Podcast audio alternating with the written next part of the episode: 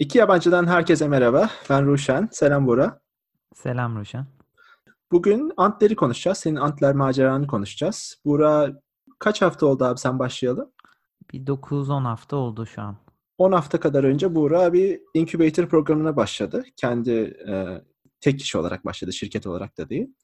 O işte bir yakın zamanda bir karar aşamasına geldi. Şimdi Buğra'nın bu iki buçuk aylık macerasını konuşalım dedik bugün.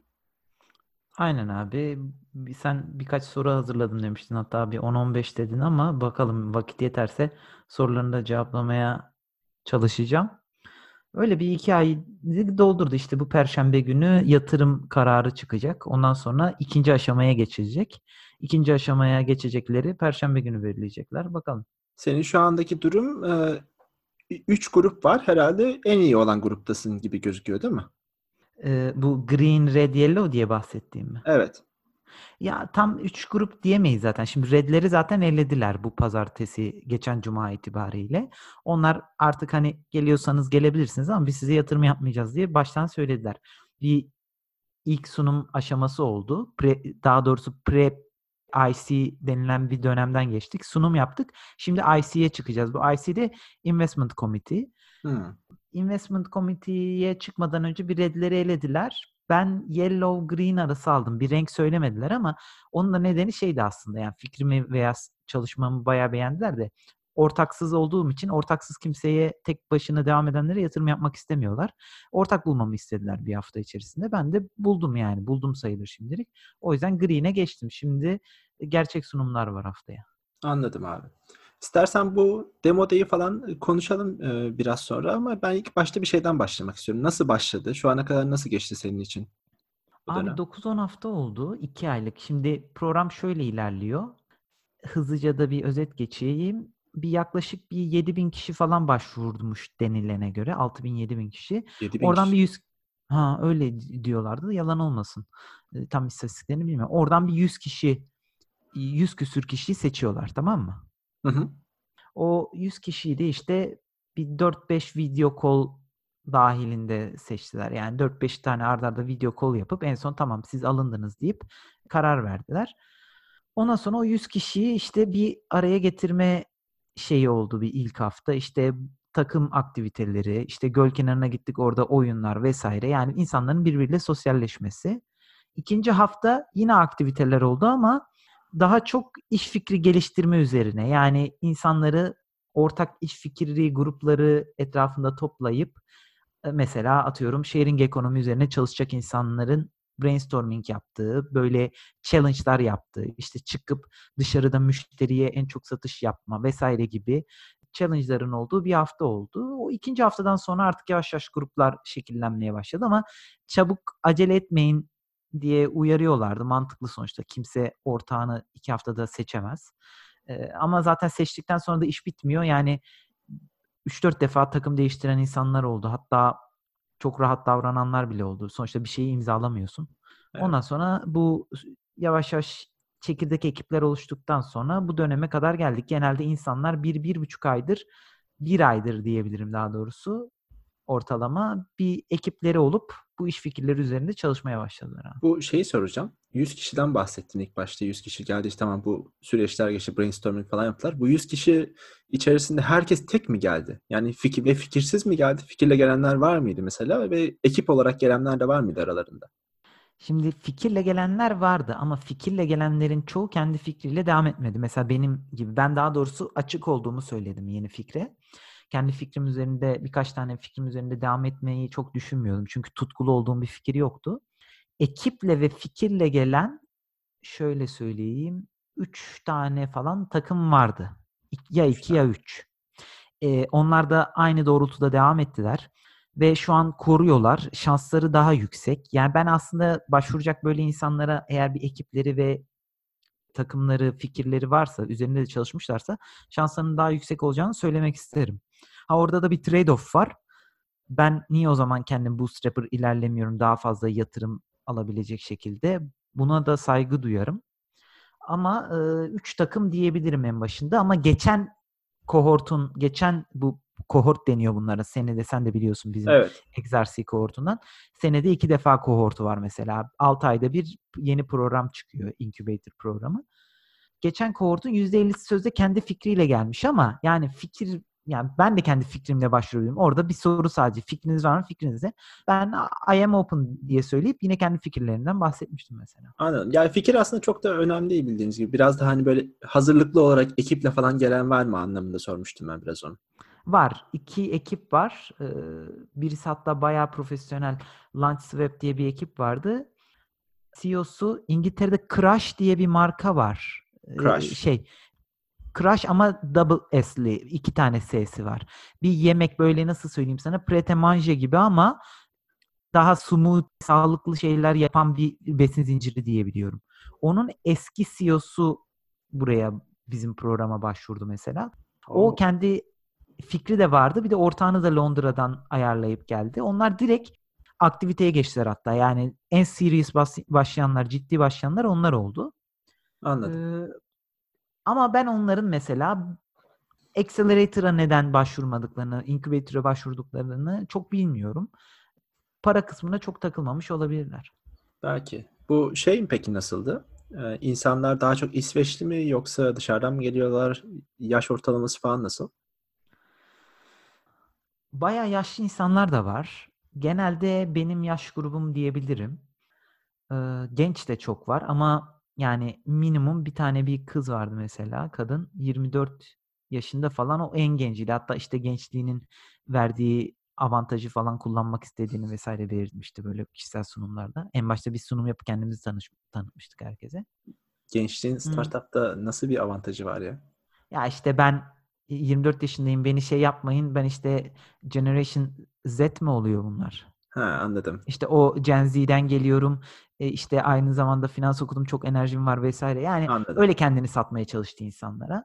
Biraz enerjik de bir insan cidden. Yani hatta enerjisini bence kötü kullanıyor. Biraz böyle hangi ekibe yanlasam diye bir artık mesela en son bana gelmek istediğini söyledi. Sonra gitti başka ekiple. Yani 3-4 tane takımı bir anda cebine doldurmaya falan çalışan birisiydi. Çok Anladım. profesyonel bir hareket değildi ama yani gençliğine verdim ben de onu zaten. Ama benim tercih edeceğim birisi değildi. Yaşlılar da var mesela işte Ericsson'da falan yıllarca bayağı yüksek pozisyonlarda çalışmış bir tane insan var. Yaş grubu bayağı çeşitli. Anladım. Genelde de İsveç, Avrupa şöyle söyleyeyim. Tam istatistikleri belki daha sonra da paylaşabilirim ama yarısından biraz çoğu İsveçli diyebilirim ama yeter international olan çok insan var. Çoğu İsveç'te yaşıyor. İsveç'i biliyor mesela. Bu program için İsveç dışarısından gelen dışından gelenler var. Onlar da bir %20'sini falan %15'ini oluşturuyor diyebilirim. Ee, Norveç'ten, Avrupa'nın çeşitli ülkelerinden, Hollanda'dan, benim eski bir sürü ortaklık yaptığım çocuk mesela İran asıllı ama Hollanda'da yaşayan birisiydi. Yani Hollandalı gibi kendini Hollandalı olarak tanıtıyordu. Bu şekilde. Peki bu şeyi soracağım. Bu yurt dışından gelen %20'lik kesim biraz daha committed mı diğerlerine göre yoksa bir öyle bir gözlemin var mı? Daha committed çünkü bir şey için geliyorlar. Bu amaç için geliyorlar genelde buraya. Ve İsveçliler genel olarak insan yapısı tabiriyle biraz rahat bir millet. Yani kendilerini çok fazla sıkmıyorlar. Çok fazla strese gelmiyorlar ve ya genelde bu şeyleri de duyuyorsundur mesela işte İskandinav ülkelerinde oluyor. Çalışma süresini haftada dört güne çekecekler. Evet. İşte çalışma saatleri çok relax vesaire ki ben bunu işte buradaki tanıştığım insanlardan da duyduğum kadarıyla biliyorum. Ve de en önemlisi şöyle bir şey var abi. İsveç'te bir olay var. Yasa diyemeyeceğim de işinden entrepreneur, girişimci olmak istiyorum diye böyle 4-5 aylığına neredeyse izin alabiliyorsun abi. Ve bunu Anladım. herkes yapabiliyor. Bunun birkaç daha sebebi var. Sırf entrepreneurlük değil. Şunu yapmak istiyorum, bunu yapmak istiyorum gibi geçerli neden işte çocuk var atıyorum ama çocuk zaten bu paternal leave'e gidiyor da nedenlerini tam bilmiyorum.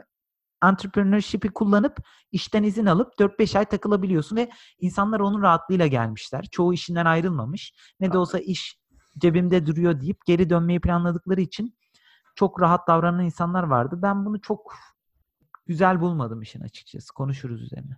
Konuşuruz zaten evet. Ben çok böldüm seni bu arada. İstersen sen şeyi anlat. Bu iki aylık sürede nasıl senin founder buldun mu? Yaşadıkların neler? İki aylık süreden önce ben buraya bu programa katılırken bayağı bir kararlıydım abi. Yani nasıl bir metodoloji uygulayacağımı, nasıl bir insan bulunmak istediğimi, onlara ne gibi sorular sorup seçeceğime dair. Daha sonra çünkü biraz tecrübeliyiz biliyorsun. E, bir accelerator programından kabul aldık vesaire. Bu işlerin nasıl olduğunu biliyoruz. Startup mantığı, beraber startup yapmaya çalıştık. Çoğu insan bir fikri olmadan clueless bir şekilde gelmiş programa ve çok amatör diyebileceğim hatta benim hiç almayacağım direkt ve çoğu da elendi hatta yani benim insightlarım doğru çıktı. İnsan vardı. Ama ben de kendimi şöyle buldum. Yani ortak konusunda, insan seçme konusunda vesaire uygulayacağım tüm kendime koyduğum kuralları uygulamadığımı fark ettim. Çünkü program o kadar yoğun ilerliyor ki evet. artık biraz akışına bırakıyorsun. Ve en başında içimden geçen insight'lar ve korkular sonunda gerçek oldu. Yani mesela benim o, o bulduğum ortakla ben yaklaşık bir ay bir süre geçirdim. Ve ilk günlerde Nazlı demişti bana asla onunla devam etme. Yani şu an ayrıl. Yani şu an ayrıl. Çünkü onun hakkında konuşuyorsun ve endişelerin geçerli olacak. Ayrıl demişti. Ben yani belki doğru olmayabilir falan demiştim ama eninde sonunda çıktığımız nokta oldu. Heriften ayrıldım. Anladım. Ortağı çok erken bulmamaya çalıştım ama onun skill setinin beni tamamladığını gördüm. Ama şunu da görüyorsun abi. Ben şu an kendime bunu söylüyorum. Skill set yani başarılı ve başarısız olduğum dönemleri de göz önüne bulundurarak söylüyorum. Skill setten öte personal, kişilik olayı, personality olayı çok daha önemli abi.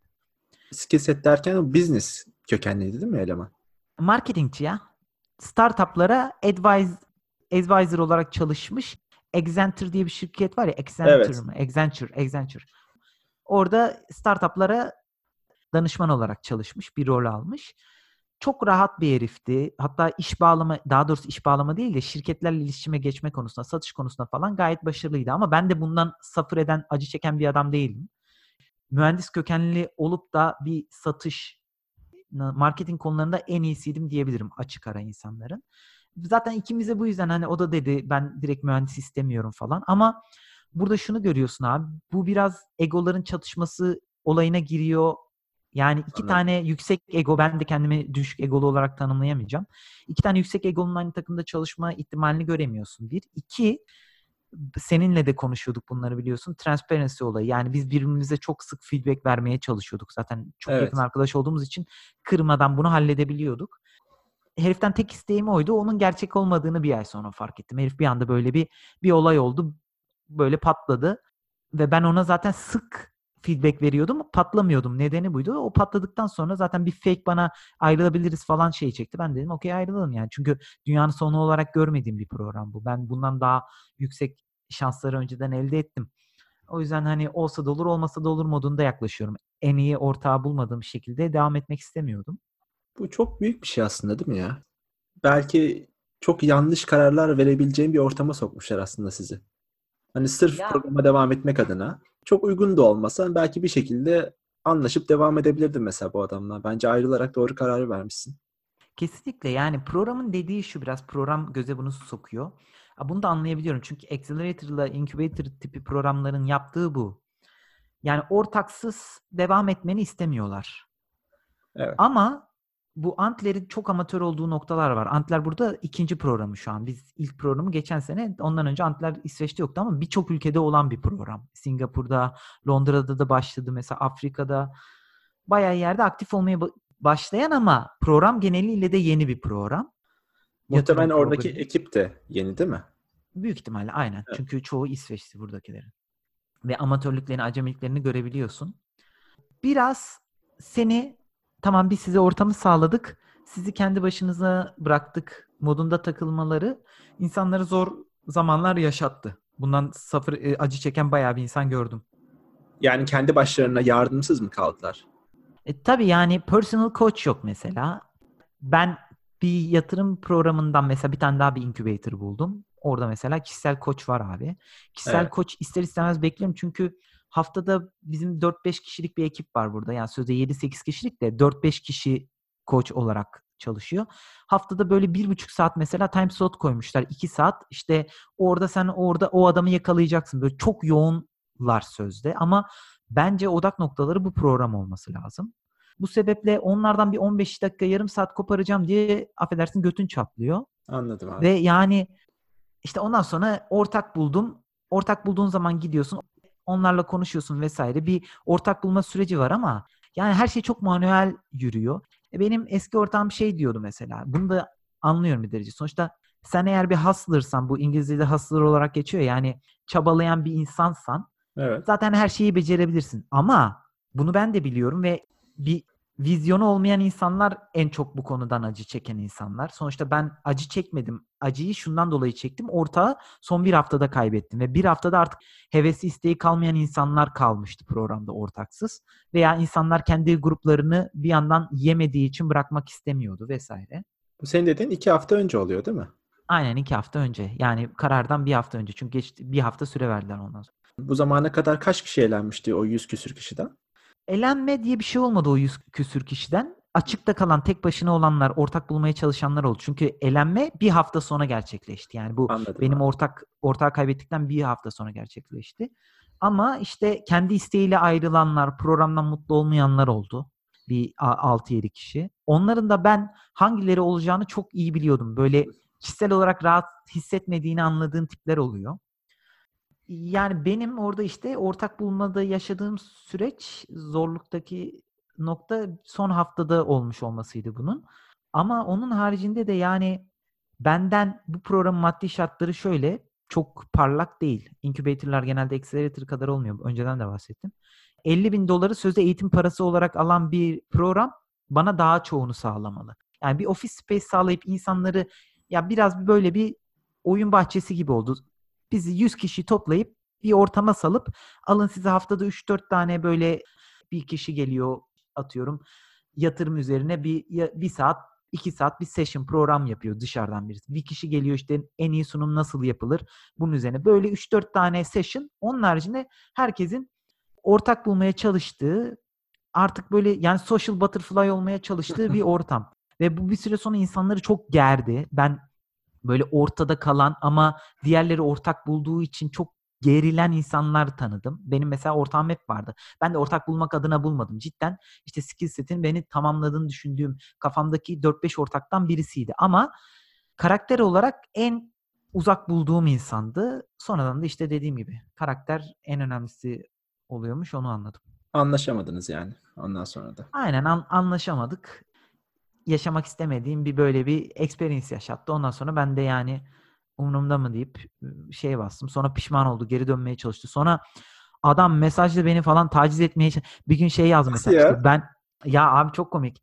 Bahsetmedim bunu sana özelden. Ha göndermiştim belki. Hatırlarsın bahsedince. Bir gün ayrıldık ama böyle personal reason sebepleri biz kişisel sebepleri bahsetmedik Antler'e. Profesyonel gözükmek için anladım işte iş fikrindeki ayrılıklardan dolayı falan filan ayrıldık. Anladım. Sonra na şey diye konuştuk. Yani ikimiz de aynı problem üzerinde, aynı fikir üzerinde çalışmak istediğimiz, işte biraz farklı olduğumuz noktalar vardı. Ben ona yöneleceğim, o buna yönelecek diye. Creative differences. Aynen. Sonra bir de işte bu o daha müşteri odaklı. Ben daha proble- problem e, solution amaçlı yürümek istedim. Bir problem görüp onun üzerine yönelmek istedim. Sonrasında 4-5 gün kala sunumlara bir sunumumuz vardı. İşte iki haftada bir sunum yapıyorsun abi. Burada senin gelişimini falan görmek istiyorlar. Feedbacklerde bulunuyorlar. Evet. O sunumlardan birisinden 4-5 gün önce dedi ki ben bu iş fikrinde devam etmeyeceğim. Sana kontaklarımı da paslayacağım hatta. Bayağı şaşırdım çünkü çok iyi değildi aramız. Çalışmayacağını söyledi. Ben de eyvallah dedim. Appreciate ediyorum bunu. Teşekkür ederim falan dedim. Sonra bir gün sonra geri dedi ki ya ben işte bir hukuktan birisiyle avukat birisiyle görüştüm. Bana bu kontakları paslayamayacağımı söyledi. Geri çekiyorum falan filan. Ben heriflere mail attım. Beni böyle bir zor duruma. Sonra da sunumdan bir iki gün önce dedi ki ben iş fikrine geri döndüm dedi. Eyvallah dön. Paralel yapacak yani. Paralel yapacak iki, iki gün önce. Sonra da bir gün önce dedi ki ben bir şirketten letter of interest aldım. Bir günde nasıl hallettiyse çok gerçekçiliğine inanmıyorum da. Bir günde letter of interest almış.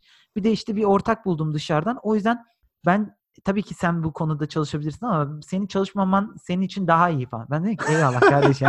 bu, bunu, bunun şeyi sana kalmadı. Yani ne yapmaya çalıştığını anlıyorum. Geri zekalı değilim. Yok işte ben senin iyiliğini düşündüğüm için falan.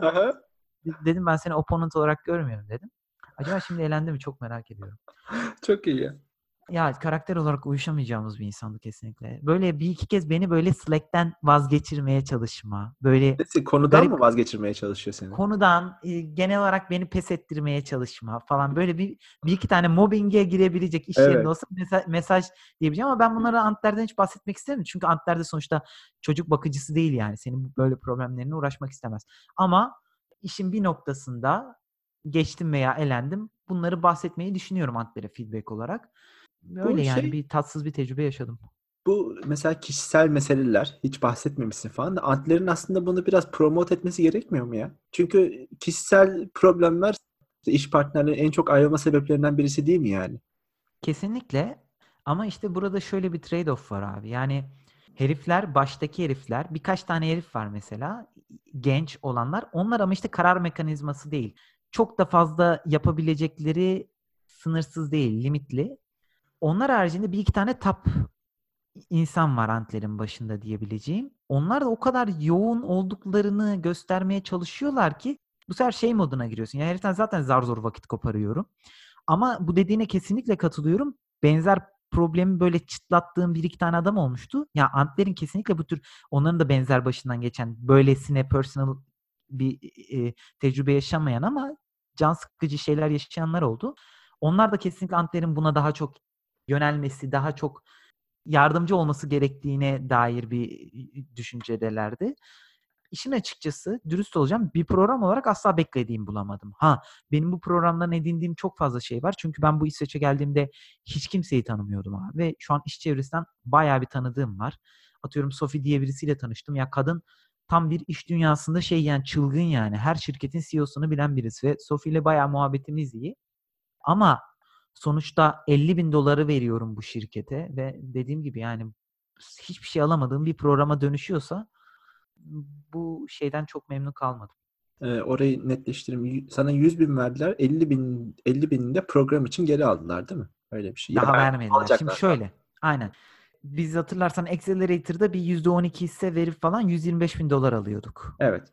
Burada şöyle oluyor abi. Yine %10-12 arası bir hisse veriyor, veriyorlar sana. İlk iki ay sana bir maaş bağlıyorlar. 4000 dolar abi. Anladım.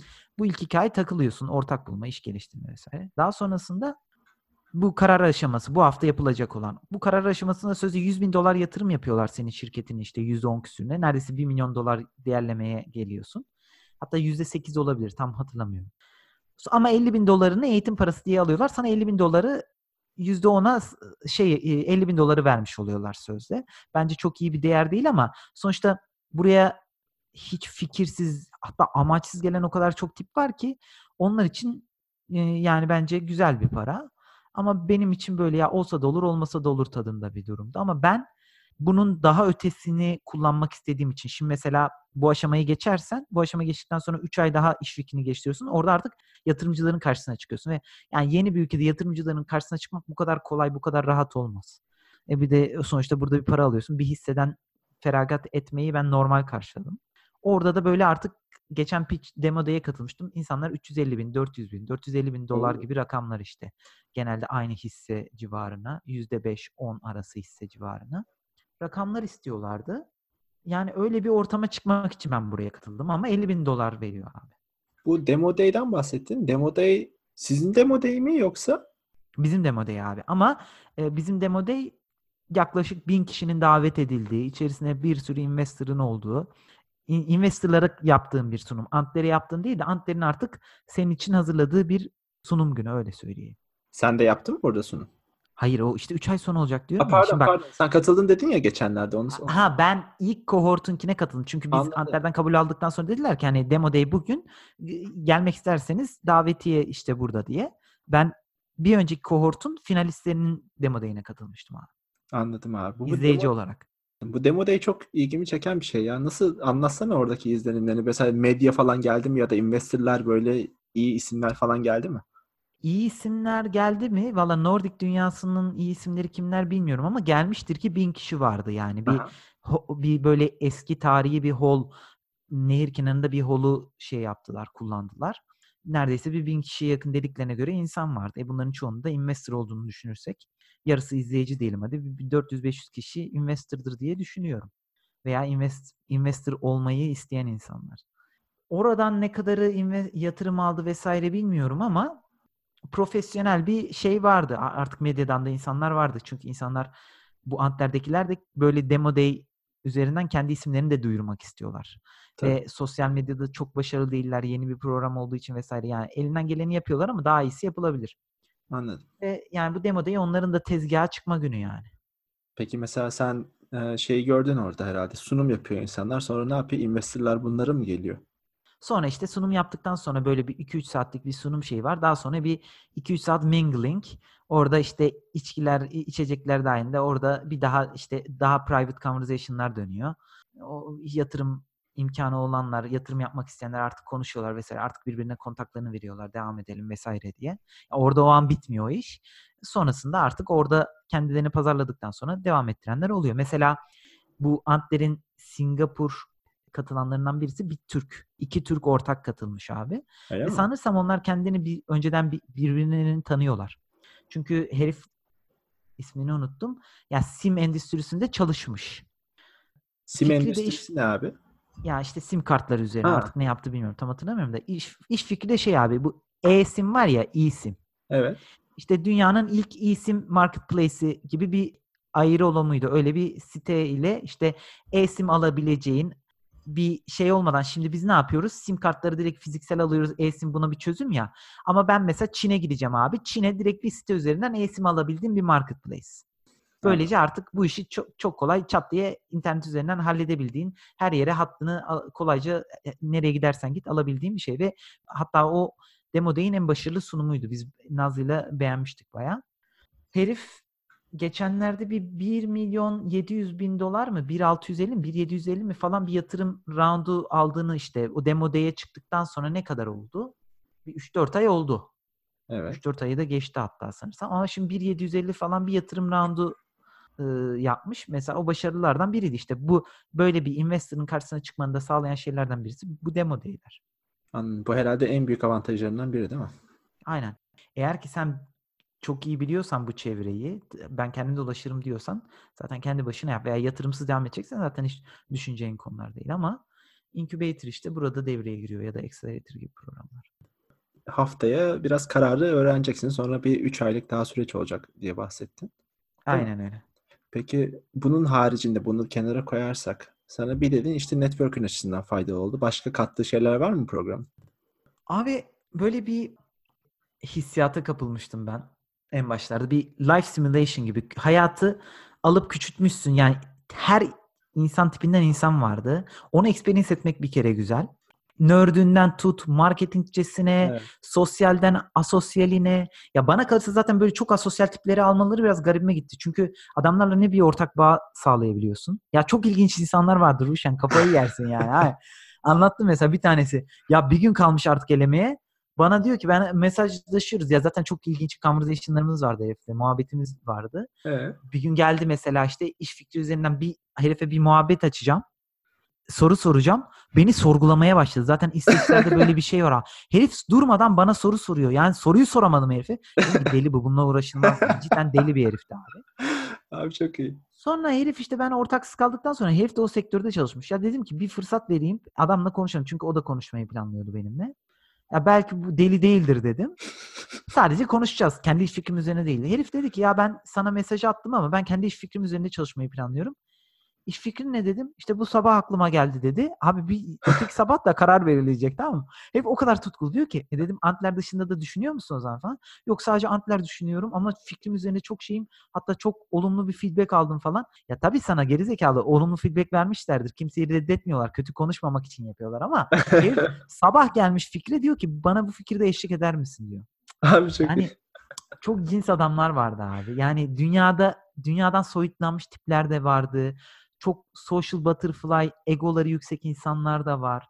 Bu açıdan bir böyle bir insan çeşitliliği içerisinde bir hikaye geçirmek çok garip bir experience'ı benim için. Seni böyle bir deney ortamına koymuşlar gibi değil mi? Aynen abi, aynen. Yani her türlü hissiyatı yaşıyorsun. Başarıyı yaşıyorsun, başarısız yaşıyorsun. Hızlandırılmış bir şey. iki ayda en iyisini yapmaya çalışıyorsun vesaire. Onun haricinde de yani insanlarla tanışmak haricinde de ya Stockholm'de bana bunu sağladı. Ben burada ilk defa böyle bir şeye giriyorum ama işte bu buraya özgü bir program olması yani programın kendi özelinde sağladığı bir katkı değil. Çok da Sırf- bir katkısından bahsedemeyeceğim ya programa spesifik. Yani sırf İsveç'te olduğu için mi böyle oldu diyorsun? Yani benim ortamımda bu program olduğu için Hmm. başka bir programda beni 100 tane iyi bir adamla hatta bu 100 adamın 50'sini çöpe at öyle söyleyeyim. Yani hı. cidden çöpe at. Benim gözümde. Ya benim gözümde çok başarısız. Yani 5 6 bin kişiden mi ne 100 kişiyi seçtiler. Lan bunları mı seçtiniz diyorsun yani. Ciddi anlamda çok vasat adamlar vardı. O kötüymüş ya. Ya abi bir de insight'larımın geçerli olduğu ya bu adam elenir bu adam bir bok yiye, yiyemez dediğim adamların çoğu cidden öyle oldu. Yani bunu nasıl göremiyorlar? Mesela bizim ilk gün sunumumuz vardı. Herkesin bir slide hazırlayıp insanlara kendini tanıttığı. Oradaki insanların sunuma özenip özenmemesinden o adamın bu işi isteyip istememediğini anlayabiliyordun. Yani bir tane sunum iste değil mi? Veya bu adam bir böyle bir, bir iki cümleyle sor yani.